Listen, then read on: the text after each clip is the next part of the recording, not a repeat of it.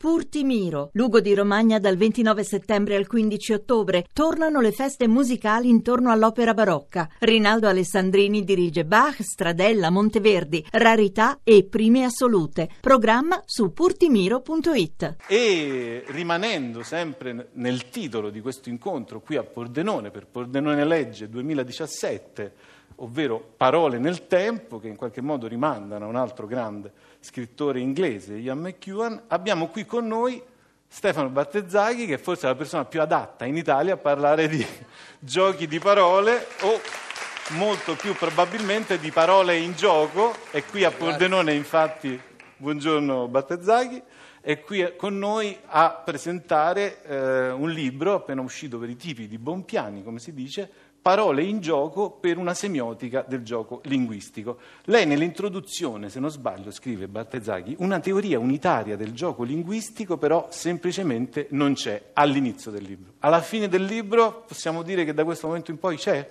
No, no, cioè, non, non, non, perlomeno non lo dovrei dire, non lo potrei dire io. Secondo me poi alla fine io oscillo, come tutti i giocatori, il gioco è oscillazione, e oscillo. Secondo me Oggi è uno dei giorni in cui penso che sia veramente impossibile. Una teoria del, una teoria del gioco e una teoria del gioco linguistico in, in, particolare, proprio perché o riduciamo questa dimensione a una dimensione così minima eh, da poterla a quel punto, è la farfalla che puoi infilzare, uccidendola, quindi è anche un peccato, oppure se teniamo conto veramente di tutta la sfera della giocosità eh, linguistica che si può esprimere con, con le parole eh, orali o, o, scritte, secondo me è quasi, ma è probabilmente insensato. Ecco. Lei ha parlato di giocosità linguistica, allora immediatamente mi viene in mente uno dei eh, più bei film del, della storia del cinema italiano, che non ci resta che piangere, quando a un certo punto Benigni e Troisi provano a spiegare le cose a Leonardo. Benigni a un certo punto prova a spiegare Freud a Leonardo e se non ricordo male, cito a memoria, dice tavolo di citovolo, la tua mamma ti piaceva, complesso d'Edipo. Ecco, questo è così facile davvero spiegare con un, un, cambio di vocale o farla sembrare così facile è quello il colpo di genio? Beh, a volte succede questo, che appunto i significati delle parole si mescolano, prendono delle traiettorie e all'improvviso si avvicinano. Io dico sempre, se uno dice eh, che le traduzioni sono come, è una battuta terribilmente sessista, mi fa abbastanza schifo, però le traduzioni sono come le mogli, se sono belle non sono fedeli e, e, se, e se, sono fedeli non sono belle, e, e, però insomma dal punto, a, a parte la metafora, eh, si. Po- potrebbe uno... valere pure per i mariti a questo punto. Ah sì, eh? no, certo. Quindi, certo. Eh, per, per, gli esseri umani in generale.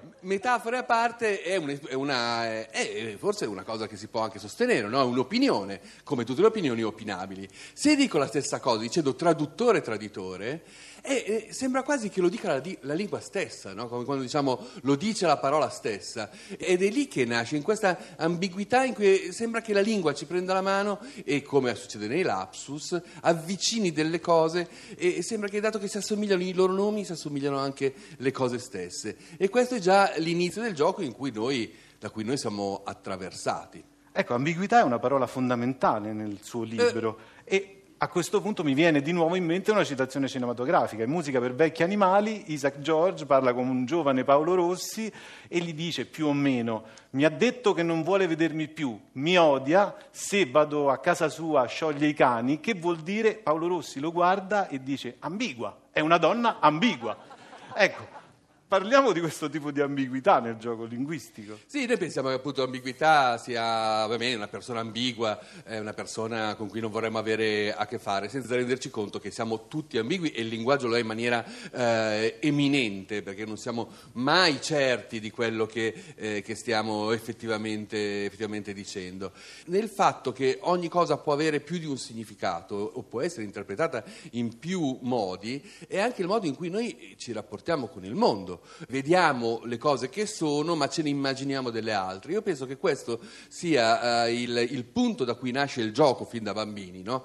Il, il, bambino dice facciamo che io ero, facciamo che tu eri. Certo. E già lì lui è un bambino, sa benissimo di non essere lo sceriffo, il cowboy o l'indiano, però è già in questo fatto di immaginarsi qualcos'altro, il poter essere qualcos'altro, penso che ci sia una radice forte di quello che siamo. Quindi siamo nel cuore delle parole usate come eh, gioco, ma quindi anche come narrazione di qualcosa che è completamente diverso dal punto di partenza.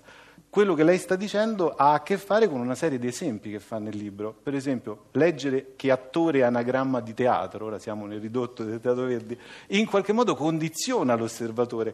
Ancora di più, una domanda legata a una leggenda metropolitana, il fatto che HAL 9000 di Stanley Kubrick no? si sia chiamato HAL, H-A-L, perché c'era una velata polemica o comunque un gioco di Kubrick sull'IBM, perché HAL subito dopo c'è IBM, quando Kubrick disse no, io pensavo heuristic algorithmic. Però ecco, una volta che il gioco di parole c'è, che le parole sono state messe in gioco, a me piace pensare che invece Kubrick, anche involontariamente, abbia creato una leggenda metropolitana o che le persone che hanno ricevuto questo gioco l'abbiano rimesso in gioco creando una nuova storia. Ma allora, per uscire da questa specie di paranoia cinematografica che, attraversa lei, sto pensando che, che c'è cinema nel suo... Eh, si, si può...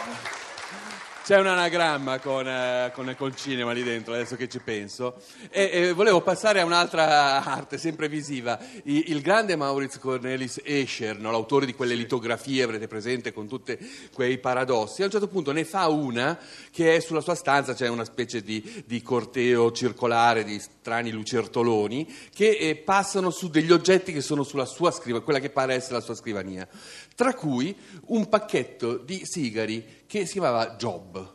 E la critica ha detto Job come Jobbe, e, e, o no, Job come, come lavoro, finché lui, lui che era molto umile, lui diceva io per natura non riesco a essere spontaneo una frase che penso che farebbe, eh, ucciderebbe un logico immediatamente, e, e, e, lui diceva, ma io fumavo veramente i sigari Job, quindi era lì per quello. E lui dice, eh, vabbè, però, no? però c'è Job, però c'è il lavoro, però tu ti rompi la testa a costruire questi, questi paradossi, noi non possiamo fare a meno di notarlo. E lì eh, ci serve l'intenzione, a me no, ecco, personalmente a me no. Beh, quindi siamo partiti dal gioco e arriviamo alla referenzialità, quindi siamo tornati indietro, ma in realtà con una nuova consapevolezza.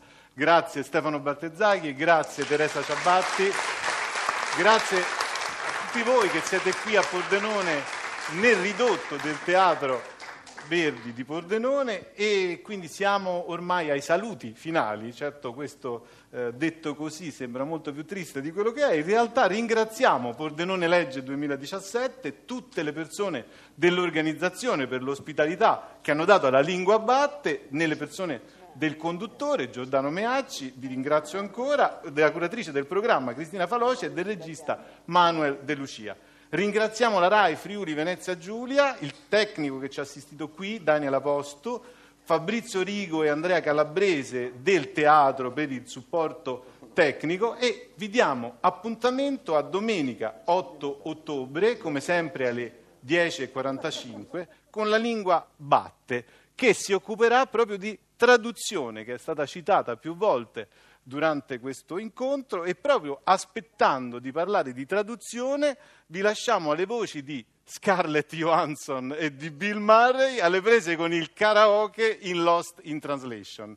Ascoltateli se vi va, noi invece sentiamoci sempre se vi va.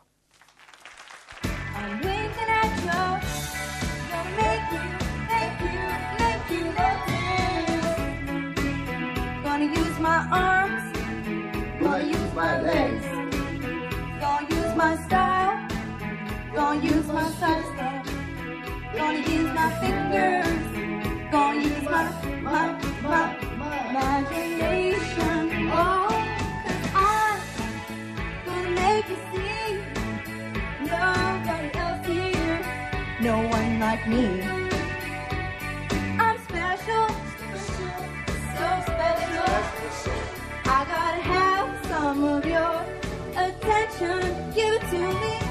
Signore e signori, ecco a voi Bob Harris. Grazie, questo è difficile.